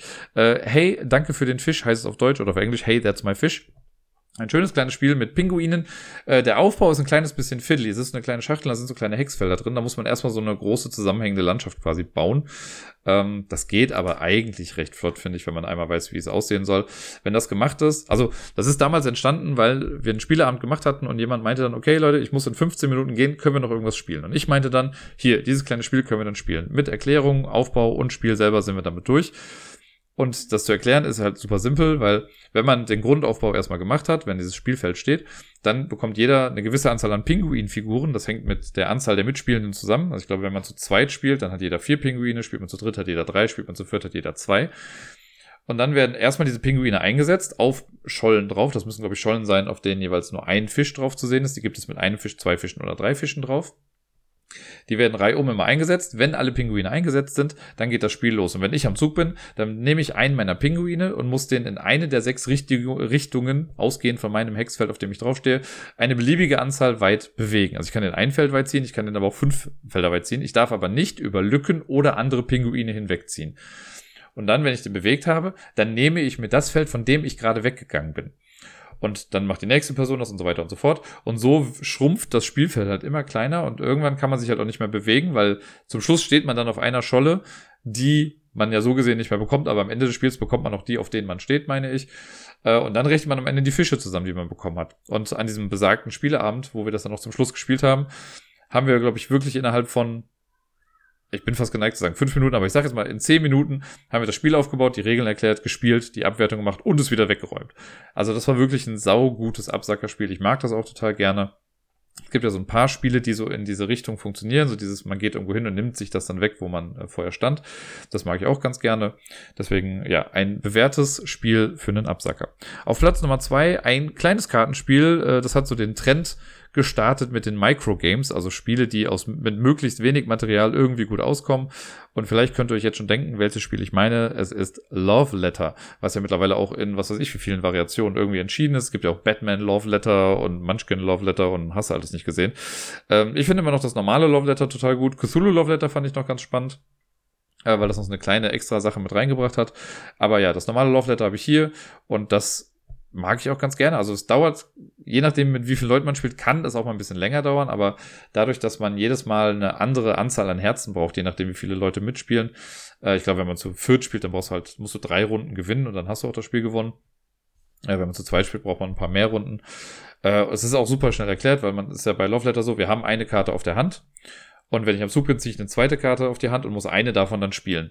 Und man versucht einfach entweder Last Man Standing zu sein, also die letzte Person, die noch in der Runde ist und eine Karte noch hat, oder am Ende einer Runde, wenn mehrere Leute noch drin sind, dann versucht man die höchste Karte in der Hand zu halten. Und äh, ja, wenn man das dann schafft, also wenn man die letzte Person ist oder die höchste Karte hat, dann kriegt man halt so einen Herzmarker, dann werden wieder alle Karten gemischt, das sind nur noch sechzehn Karten und dann geht das Ganze weiter. Und ja, es ist ein flottes Spiel, es ist ein schönes Spiel, wenig Regeln, schlanke Regeln. Ähm, ich würde es auch gar nicht mit der Big Box irgendwie spielen, also mir reicht das schon, das normale Spiel, das kann man dann gut zu viert spielen. Für so einen Standardspieleabend ist das dann echt ein gutes Kartenspiel für so einen Abschluss. Ich weiß noch, das war damals wirklich der das letzte Spiel der Absacker, als ich mal mit Laurenz, dem Kumpel aus Hamburg, äh, als er noch in Köln gewohnt hat, haben wir ja kurz bevor er dann Köln verlassen hat, haben wir gesagt, wir machen einen vierundzwanzig-Stunden-Spielemarathon, wo wir, also nicht jetzt so von wegen, ja, wir treffen uns an einem Freitag, spielen viel, gehen irgendwann pennen und spielen dann weiter. Nein, wir haben uns an einem Freitag um siebzehn Uhr oder so getroffen bei mir und haben bis Samstag siebzehn Uhr durchgehend gespielt. Also wir haben nicht geschlafen in den vierundzwanzig Stunden, also sogar noch länger davor eigentlich, weil wir, also ich bin dann gerade von der Arbeit gekommen. Äh, wir haben komplett durchgehend gespielt und ich weiß noch, dann hatten wir noch eine Stunde am Ende, also es war dann irgendwie halt sechzehn Uhr. Wir dachten, okay, wir müssen jetzt noch ein Spiel spielen. Und dann haben wir Mysterium gespielt, weil wir dachten, ah, okay, das dauert dann bestimmt eine Stunde. Ja, und dann hat es halt nur eine halbe Stunde gedauert und wir hatten noch dreißig Minuten, die wir füllen mussten. Und dann haben wir gesagt, ah, fuck it, dann spielen wir noch Love Letter. Und das ging dann sogar, weil wir noch mal kurz die Regeln auch durchgegangen sind und auch alle schon ein bisschen müde waren, ähm, haben wir dann ja nicht so wirklich, äh, also sind wir über die Zeit drüber gegangen auf jeden Fall, weil wir dann doch ein bisschen länger gespielt hatten. Aber das war auf jeden Fall der ultimative Absacker, weil das eben am Ende von so einem vierundzwanzig-Stunden-Marathon war und trotzdem ja auch noch irgendwie funktioniert hat. Auf Platz Nummer eins der Absacker-Spiele, äh, auch ein Spiel, was sich schon mehrfach irgendwie bewährt hat. Manchmal, also das kann man auch gut zwischendrin spielen oder man kann es so als Party-Starter irgendwie benutzen. Das ist für mich äh, Zombie Dice. Ein Push-Your-Luck-Spiel. Ich habe ja eben bei Can't Stop schon mal gesagt, dass noch ein Push-Your-Luck-Spiel kommt. Und Zombie Dice ist ja wirklich nochmal quasi die reinere Form. Wir haben ja nicht mal ein Spielbrett, es gibt diese kleine Schachtel, ist schon zu viel gesagt. Man hat diese kleine Röhre, wo das Spiel drin kommt. Da sind dreizehn Würfel drin, meine ich. Äh, ich glaube, es sind dann irgendwie sechs grüne, fünf Ach, keine, keine Ahnung, Leute. Ich weiß nicht, wie viele Würfel es sind. Äh, ich meine, es waren dreizehn. Auf jeden Fall gibt's grüne, gelbe und rote Würfel. Und wenn ich am Zug bin, dann nehme ich drei Würfel aus dem Becher raus oder aus dieser Röhre, schüttel die mal kurz, würfel die auf den Tisch und dann gucke ich eben, was ich da habe. Und man versucht eigentlich auf dreizehn Gehirne zu kommen, weil wir sind Zombies und wir wollen Gehirne fressen. Wenn man Gehirne hat, dann kann man die einfach direkt zur Seite legen. Alles super. Äh, dann gibt es Schüsse, das sind so kleine Explosionen da drauf. Die legt man auch zur Seite. Und es gibt Fußabdrücke, das sind quasi unsere Opfer, die nochmal weglaufen. Und dann kann man sich entscheiden, wenn man es einmal gewürfelt hat, okay, möchte ich jetzt aufhören? Wenn man aufhört, dann speichert man die Gehirne, die man gerade schon hat und kann dann, wenn man wieder an der Reihe ist, kann man bei der Anzahl dann weitermachen.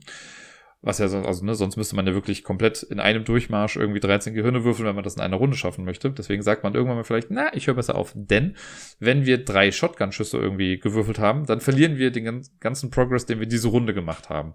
Manchmal lässt sich das nicht vermeiden, wenn man halt würfelt und man würfelt direkt drei Schüsse, ist halt doof.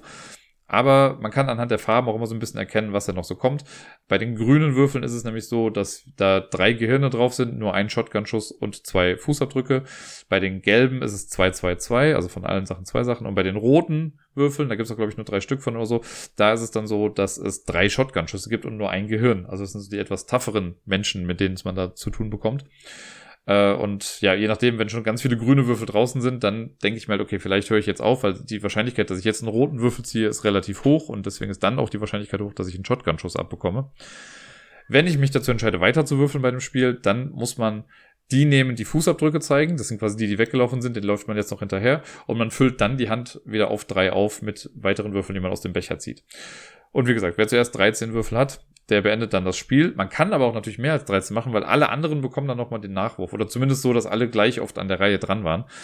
Äh, oder an der Reihe waren. Und dann kann es auch schon mal sein, dass das dann sechzehn zu fünfzehn zu dreizehn oder so ausgeht. Also nur weil ich jetzt als erstes dreizehn habe, heißt das noch lange nicht, dass ich auch wirklich gewinne.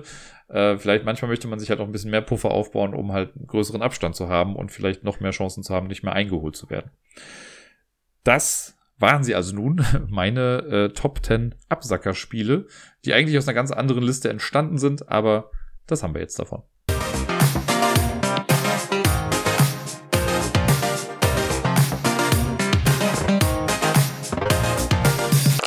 und sonst so. Ich musste ernsthaft überlegen, was letzte Woche eigentlich alles passiert ist, weil irgendwie die Woche so schnell vorübergegangen ist und ich gar nicht mehr so die großartigsten Erinnerungen an das hatte, was gewesen ist. Was aber auch damit zusammenhängt, dass ich am äh, Montag dann nochmal morgens zum Arzt gegangen bin und nochmal für drei Tage auch krankgeschrieben wurde. Also war ich von Montag bis Mittwoch im Prinzip auch erstmal zu Hause und habe nicht viel auf der Arbeit erlebt. Äh, und dann wurde ich am Mittwoch war es, glaube ich, äh, nochmal von der Ärztin aus dem Krankenhaus angerufen. Ich hatte erzählt, glaube ich, dass ich im äh, Krankenhaus war und mich da durchchecken lassen. Und ein paar Blutwerte standen ja noch irgendwie aus. Und dann wurde ich angerufen und es wurde mir mitgeteilt, dass nichts gefunden wurde. Was irgendwie natürlich cool ist, so, dass halt nichts Gravierendes jetzt da ist, aber irgendwie auch so ein kleines bisschen frustrierend war es, äh, weil ich ja schon gehofft habe, dass man irgendwie die Ursache der ganzen Sache findet. Aber mittlerweile ist auch wieder alles gut. Äh, ich habe mit den ganzen Beschwerden, die ich da hatte, nichts mehr zu tun jetzt gerade. Von daher hoffen wir einfach mal, dass das jetzt alles überstanden ist. Und äh, ja, ich auf der sicheren Seite stehe. Ja, aber deswegen, genau, von Montag bis Dienstag habe ich nicht viel erlebt. Miepel hat dann trotzdem aber Montag und Dienstag auch bei mir gepennt. Das war auch ganz cool. Ähm, also auch da, wir haben gar nicht so viel gemacht, aber die, äh, da war es dann noch so, dass Gerda sie dann trotzdem abgeholt hatte aus dem Kindergarten, glaube ich. Oh Gott, ich weiß schon gar nicht mehr, was letzte Woche alles genau war, aber doch, sie hatte sie abgeholt und dann habe ich sie später dann am Abend übernommen, ähm, weil Gerda dann letzte Woche auch Chor hatte. Und ich nicht das Quiz, deswegen konnte sie dann bei mir schlafen, also Miepel. Äh, und am Dienstag hat sie dann auch nochmal bei mir geschlafen, das war auch echt ganz ganz süß. Wir haben dann abends aber noch viel auf dem Spielplatz gespielt und äh, hier zu Hause noch ein bisschen rumgebaut und gebastelt äh, und dann noch ein paar Märchen vorgelesen am Ende. An einem Tag war es ein bisschen schwieriger, da war sie ein bisschen weinerlich, aber ansonsten war es echt ganz cool. Und das hat auf jeden Fall, also davor lag eine längere Zeit, wo sie nicht bei mir geschlafen hat, aus diversen Gründen. Deswegen war es jetzt mal wieder ganz schön, dass sie äh, auch bei mir im Bett gepennt hat. Genau. Äh, ja, sonst habe ich letzte Woche ja wirklich halt, wie gesagt, nicht viel gemacht. Ich habe einen, einen Film, wollte ich mal erwähnen, den ich geguckt habe, und zwar The Princess. Äh, da bin ich drauf gekommen, weil auf Twitter, ähm, das war eine lustige Geschichte, ich habe ja immer mal wieder Spiele auf eBay Kleinanzeigen verkauft. Und eine Person hat mich mal angeschrieben, weil ich sage halt in der Regel immer, dass ich keinen Versand mache, weil ich keinen Bock habe, irgendwie zur Post zu gehen oder mir ähm, halt ja Kartons irgendwie irgendwo herzuholen. Das muss man auch immer gucken, dass die irgendwo reinpassen, die ganzen Sachen, die, die Spiele und so. Das ist mir dann oft zu mühselig, deswegen sage ich immer, bitte per Abholung. Das Thema hatten wir schon mal im Podcast. Und da hat mich dann aber einer angeschrieben und meinte so, hey, sie weiß, ne, ich habe geschrieben, keine Abholung, aber sollte ich es mir anders überlegen, wäre sie doch irgendwie sehr dran interessiert. Und ich dachte mir bei Maiden's Quest, bei dem Spiel, ähm, ich habe das jetzt schon so lange hier und habe es auch schon ewig nicht mehr gespielt. Es ist ein relativ selteneres Spiel, deswegen habe ich für dieses kleine Kartenspiel dann auch ein bisschen mehr Geld als für andere Kartenspiele der gleichen Größe nehmen können. Äh, und dann habe ich ihr gesagt, okay, wenn sie den Versand auch noch mit übernimmt, ich habe gerade passenderweise auch einen Karton hier, in den das passen würde, dann würde ich es machen. Dann hat sie sich total gefreut, habe ich das losgeschickt und erstmal nichts davon gehört. Und dann bin ich aber irgendwie, also ich weiß gar nicht, wie es jetzt war, aber irgendjemand hat dann, dem ich folge auf Twitter, hat dann was darüber geschrieben oder sie wurde markiert da drin von einer Person, die meinte, hey, guck mal, ich habe das Spiel jetzt hier, ich habe es auf eBay Kleinanzeigen bekommen, was ja gut und gerne sein kann. Und dann hatte die Person, die ich kenne, hat dann aber geschrieben, aber für wie viel denn? Und dann war das halt genau der Preis, den ich gesagt habe. Und ich dachte, ach, wie lustig. äh, Also habe ich nur mal kurz bemerkbar gemacht, dass ich das dann anscheinend war, der das verkauft hat. Und dann in dieser Unterhaltung zu dem Spiel wurde dann noch gesagt, ah, es gibt übrigens auch einen Film, der quasi das Sp- der Film zu dem Spiel dann ist. Und der heißt halt The Princess, den kann man gerade auf Disney Plus streamen.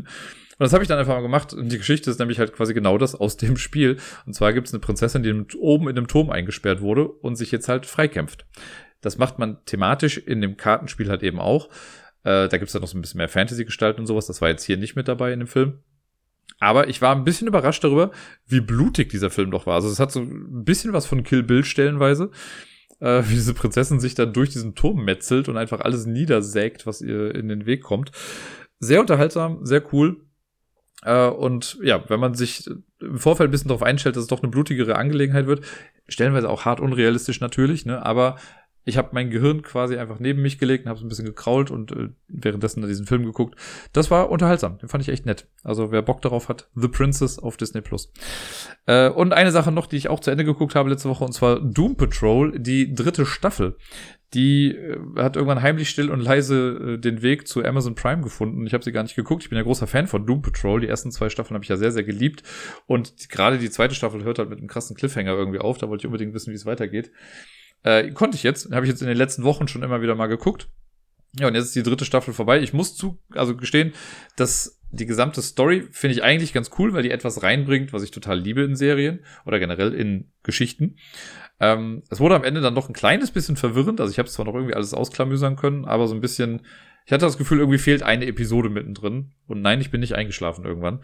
Da waren auf jeden Fall so ein paar Sachen, gingen dann so ein bisschen schnell und dann war es ein bisschen komisch, wie sich das dann alles entwickelt hat. Und ein paar Sachen sind nicht so, ähm, da haben sich die Charaktere nicht ganz so verhalten, wie sie es vielleicht sonst eher gemacht hätten. Aber das kann man auch mit bestimmten Sachen dann vielleicht doch wieder entschuldigen. War auf jeden Fall trotzdem eine echt coole Sache. Ich fand das Ende ganz spannend, also das, das letzte Ende dann äh, doch spannend und ganz cool, wie es jetzt irgendwie weitergeht. Ich, also es soll wohl auch eine vierte Staffel kommen. Ich hoffe sehr, dass das auch wirklich passiert, weil ja die Richtung, die es dann jetzt quasi damit eingeschlagen hat und die Konsequenzen, die noch aus den letzten Aktionen irgendwie gekommen sind, da bin ich mal sehr gespannt, wie sie das noch irgendwie aufarbeiten wollen, weil es ist, also die haben den Status quo schon sehr verändert. Das sage ich jetzt mal so noch. Ja, und damit bin ich eigentlich, also ich habe ja dann Donnerstag und Freitag noch gearbeitet, was ganz äh, spannend war, weil ja ich in diesem Schuljahr noch gar nicht an der Schule quasi war, bis auf einen kurzen Tag durch die Krankheit. Und ich habe jetzt eine neue Klasse bekommen äh, mit, äh, ja, sehr aufgeweckten Schülern. äh, nee, es war ganz cool, die jetzt alle mal kennenzulernen. Für die war das natürlich ein bisschen weird, dass jetzt auf einmal so ein Typ nach einer Woche irgendwie dazukommt und sagt so, hey, ich bin übrigens äh, hier jetzt auch in der Gruppe. Aber mit denen konnte ich mich jetzt schon ganz gut anfreunden und äh, ja, die wissen jetzt, wer ich bin. Wir haben schon ein paar Insider auf jeden Fall geschaffen in der Zeit. Und ich bin mal gespannt, wie das weitergeht. Ist auf jeden Fall vom Typ her, also ich habe ja letztes Jahr auch schon eine neue fünf bekommen. Und die sind so krass unterschiedlich, diese zwei Klassen. Also das, die kann man gar nicht miteinander vergleichen. Was gut ist, weil es dieses Mal in die bessere Richtung gegangen ist. Oder in die etwas einfacher zu ertragendere Richtung. Ja, äh, und ansonsten war das Wochenende. Und da ähm, war es recht spannend, denn... Also von Freitag auf Samstag hat Miepel noch bei mir geschlafen und dann war ich am Samstagmorgen noch mit Miepel im Schwimmbad, weil ich hatte schon den Plan, dass ich so ein bisschen müde bekommen sollte, weil äh, am Mittag ist dann nämlich Sarai hergekommen, die bleibt jetzt nämlich auch für ein paar Tage hier, quasi noch bis so fast bis zum Ende der Woche, was ich sehr abfeiere und sehr schön finde. Und wir waren am Samstag nämlich zusammen auf eine Hochzeit eingeladen. Und sie kam dann halt mittags, als Miepel noch Mittagsschlaf gemacht hat. Die haben wir dann irgendwann aufgeweckt und äh, auch schick angezogen. Es war nämlich die Hochzeit im Jahre, hier im zwanziger-Jahres-Stil. Das habe ich eben schon mal kurz angekündigt, als ich über die Top-Ten-Liste gesprochen hatte. Und dann war nämlich der Plan, dass Miepel dann auch erst mitkommt zur Hochzeit. Da war sie dann für circa zweieinhalb Stunden mit dabei oder dreieinhalb Stunden, weil wir ein bisschen früher da waren. Und dort wurde sie dann von meiner Schwester irgendwann eingesammelt, die lustigerweise in dem gleichen... in der gleichen Stadt zugange war, das war nicht Köln, und dann ist sie gekommen, hat Miepel dann mitgenommen und Miepel hat halt bisher noch nie irgendwo anders geschlafen, also zumindest, sie hat schon mal woanders geschlafen, aber nicht ohne mich oder Gerda und deswegen war das so ein bisschen hm, nicht so, also ich hatte zwar ein gutes Gefühl bei der ganzen Sache, weil meine Schwester kennt sie ja natürlich und sie hat auch mal Bock und fragt auch immer mal wieder, ob sie dann auch mit dahin kann und das haben wir dann auch gut verkauft am Anfang noch und ihr auch wieder Spaß drauf gemacht. Und ja, dann ist sie ja auch mitgegangen. Da hatte sie schon Freude, irgendwie dann mit denen im Auto mitzufahren. Dann sind sie wohl danach noch irgendwie auf dem Kindergeburtstag äh, gewesen. Da hat sie noch einen ganzen Burger verspeist. Und dann ist sie irgendwann eingeschlafen, als meine Nichte ihr dann eine Geschichte vorgelesen hat. Was ich super süß in der Vorstellung finde. Ich hätte es einfach gerne auch so mitbekommen. Äh, und dann hat sie geschlafen wie ein Stein bis acht Uhr morgens. Und ich bin hart neidisch, weil sie hier ja im Leben nicht bis acht Uhr morgens schläft. Ich weiß, das war, glaube ich, mal... Noch zur Anfangszeit, als wir das erste Mal irgendwie im Schwimmbad waren, danach war sie so fertig, dass sie ja gefühlt zehn Stunden wirklich am Stück durchgeschlafen hat. Und sonst wacht sie bei mir ja eigentlich dann immer so gegen sechs Uhr, manchmal sieben Uhr auf. Da war ich schon bei acht Uhr sehr, sehr neidisch auf jeden Fall. Aber es hat mich sehr gefreut, dass das alles geklappt hat. Und als meine Schwester dann geschrieben hatte, dass Miepel auch gut schläft, äh, konnte ich dann auch komplett abschalten. Also ich habe mir jetzt keine großen Sorgen gemacht, aber natürlich, wenn man dann hört, okay, das Kind schläft, dann ist trotzdem noch so ein kleiner Schalter irgendwie auch umgelegt. Und äh, ja, da konnten wir auf der Hochzeit sehr viel Spaß haben. Ich, ähm, das ist die Hochzeit von meiner alten Nachbarin, die ich auch schon immer mal wieder erwähnt habe hier. Die habe ich ja letztes Jahr durch Zufall mal wieder gesehen und seitdem treffen wir uns ja immer mal wieder.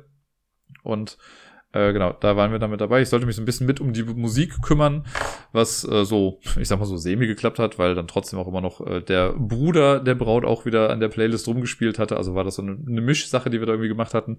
Äh, nichtsdestotrotz konnten wir auch so einfach ein bisschen Spaß haben. Es gab leckeres Essen. Leider, leider, die größte Enttäuschung auf dieser Hochzeit war, dass der Mitternachtssnack quasi an uns vorbeigegangen ist. Es sollte nämlich Currywurst geben und ich hatte richtig Bock da drauf.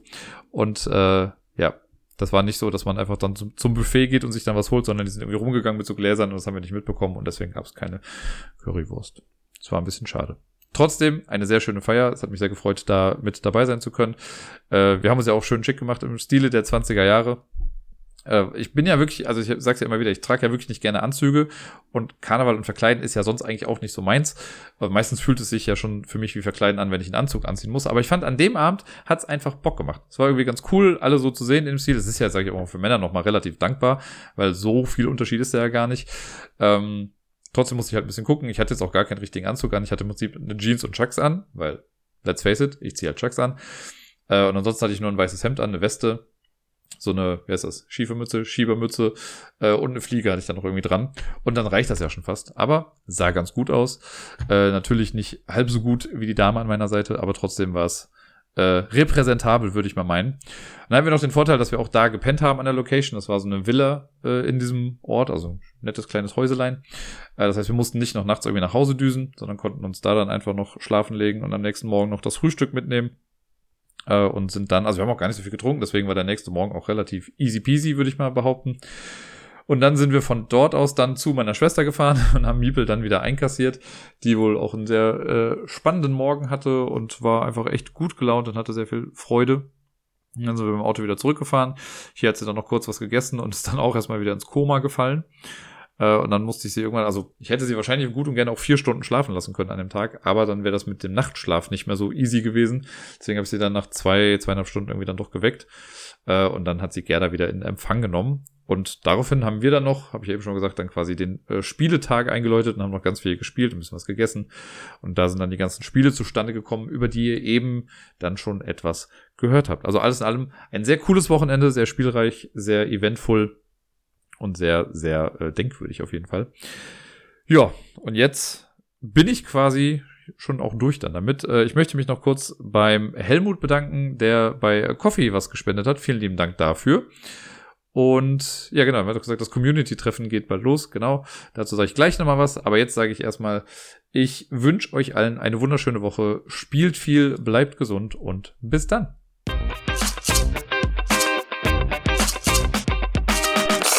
Auch ein bisschen weird, dass ich das Outro jetzt quasi angekündigt hatte, aber ich habe jetzt keine Lust gehabt, mir noch irgendwas anderes zu überlegen. Das Community-Treffen, ich wollte es nur noch mal sagen, wir sind bisher zwölf Leute, die kommen werden. Das ist am ersten September-Wochenende. Also falls noch jemand Lust hat, mit einzusteigen, sagt gerne einfach Bescheid, macht's bei Twitter, schreibt mir eine Mail an mail at ablagestapel punkt com oder kommt auf den Discord. Ich werde safe vergessen, den Link dazu reinzupacken, aber schreibt mich sonst einfach irgendwo an, ihr werdet mich schon kontaktieren können. Wenn ihr Bock habt, seid gerne mit dabei.